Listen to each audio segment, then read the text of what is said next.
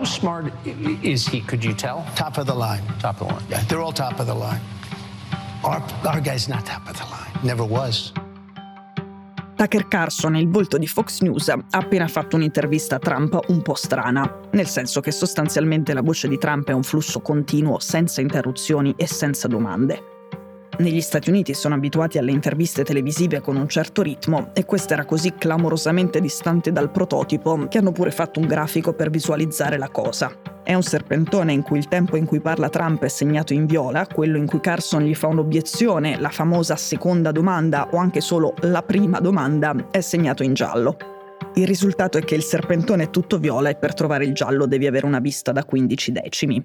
You were there, I think, 57 minutes. Tell us from your perspective what that was like. They were incredible. When I went to the courthouse, which is also a prison. Questa è stata la prima intervista a Trump da quando si è consegnato alla polizia di New York, da quando c'è stato il breve arresto in cui gli hanno preso le impronte digitali. È un'intervista di un'ora che Fox ha mandato in onda con il titolo in stampatello "Intervista storica". And they were crying. They were actually crying. They said, "I'm sorry." They'd say 2024, sir. 2024. Ovviamente anche questa volta Trump dice parecchie cose false, ma forse qui una delle parti migliori è quella in cui racconta che, appena si è consegnato ai poliziotti di Manhattan, loro si sono messi tutti a piangere. Trump ripete più volte che i poliziotti piangevano tutti, piangevano perché non volevano fare una cosa simile a lui, e mentre piangevano gli auguravano di vincere le presidenziali nel 2024. Tucker Carlson non fa una piega. Ora, se avete sentito la puntata Succession nella realtà, Murdoch inguaiato da Trump, cioè l'episodio 301, sapete che Fox è già stata inguaiata dall'ex presidente e la loro prima intervista a Trump da quando è successo e il modo in cui è stata condotta è un segnale. Ieri è stata formata la giuria che dovrà valutare la causa contro Fox e lunedì comincia ufficialmente il processo. Un processo che è una novità enorme per gli Stati Uniti, un paese dove si può dire qualsiasi cosa e promuovere praticamente in qualsiasi contesto qualsiasi teoria del complotto. È il primo emendamento, è un principio fondativo per gli Stati Uniti d'America per come li conosciamo e garantisce la libertà di parola in modo assoluto. O forse qualcosa sta cambiando. Ce lo dirà il processo storico a Fox News.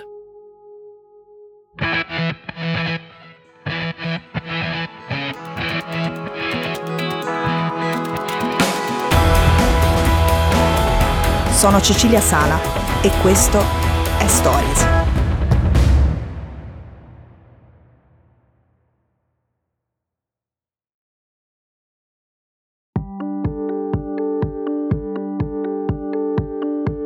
Tucker Carlson non ha fatto una piega neanche quando Trump ha detto cose che sono il contrario di quella che è la retorica tipica della rete di destra e dello stesso Carlson.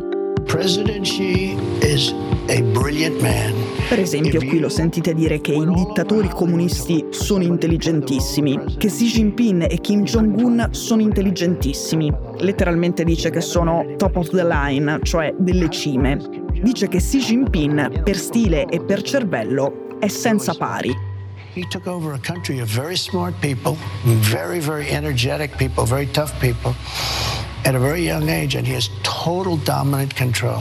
E dice che la Corea del Nord è un paese fantastico, pieno di energie, con gente forte e brillantissima, su cui Kim ha il completo controllo.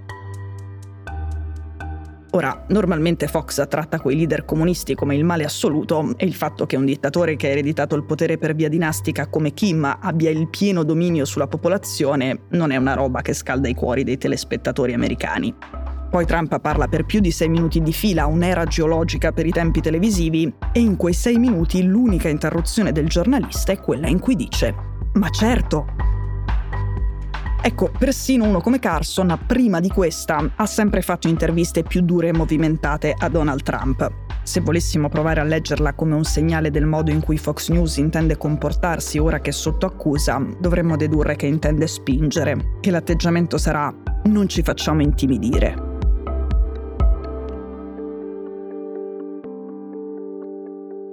Adesso breve ripasso, ovviamente questa è una puntata di aggiornamento e una seconda puntata rispetto alla 301, ma nella 301 abbiamo raccontato che la società Dominion, che gestisce il sistema elettorale americano, ha fatto causa a Fox News. Dominion dice che Fox l'ha diffamata, che lì dentro sapevano benissimo che le accuse mosse dai trumpiani sulla frode elettorale per far vincere Biden erano completamente infondate. Però le hanno diffuse comunque.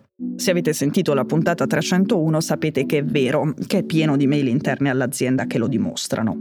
Però il reato di diffamazione negli Stati Uniti funziona in modo completamente diverso che in Europa e in Italia, e laggiù è praticamente impossibile fare causa per diffamazione. Infatti in Europa e soprattutto in Italia le querele per diffamazione ai giornalisti sono tantissime e in America sono pochissime, appunto perché fare causa non vale la pena.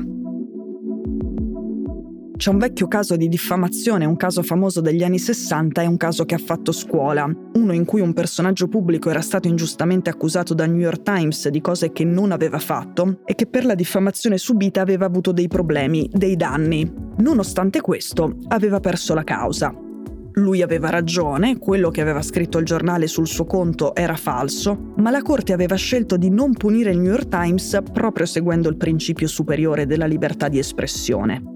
Il senso era che i media devono essere liberi di sbagliare perché facciano il loro lavoro al meglio, non devono mai sentirsi intimiditi dai rischi legali. In quel caso però il giornale era in buona fede, non pensava di scrivere il falso mentre lo faceva. Il punto è che invece qui Fox sapeva benissimo di stare dando molto spazio a delle bugie pericolose, diffondendo la teoria secondo cui a Trump erano state rubate le elezioni. Lo dicevano loro stessi in chat che erano delle bugie pericolose. L'accusa ha già in mano le conversazioni tra i conduttori e la dirigenza, compresa la famiglia Murdoch, e vuole da loro 1,6 miliardi di dollari. Fox News si difende dicendo che era comunque giusto dare spazio a quelle tesi, pure se dentro la rete non ci credeva nessuno, e scrive: in definitiva, questo caso riguarda la protezione del primo emendamento, del diritto assoluto dei media di coprire le notizie.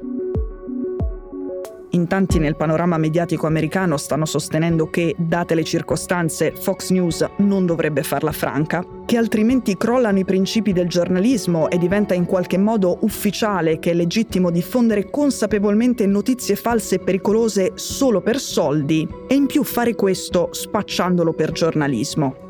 Altri, compresi quelli del Comitato per la Libertà di Stampa, sostengono che se una testata viene condannata per aver dato spazio a una teoria, per quanto sbagliata, poco a poco potrà venire meno un principio che è alla base dei valori su cui si reggono gli Stati Uniti e che permette ai giornalisti di fare il loro lavoro in libertà, protetti dal rischio che qualcuno che si offende, magari pure avendo ragione, faccia chiudere i giornali attraverso cause miliardarie.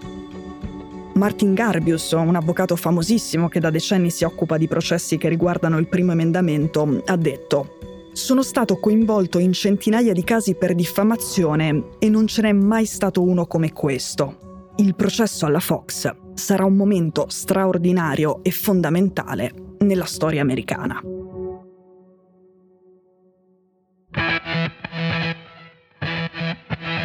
Stories è un podcast di Cora News prodotto da Cora Media.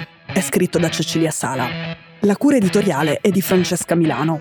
In redazione Simone Pieranni. La sigla e la supervisione del suono e della musica sono di Luca Micheli. La post-produzione e il montaggio sono di Daniele Marinello. La producer è Monica De Benedictis. Le fonti dei contributi audio sono indicate nella sinossi.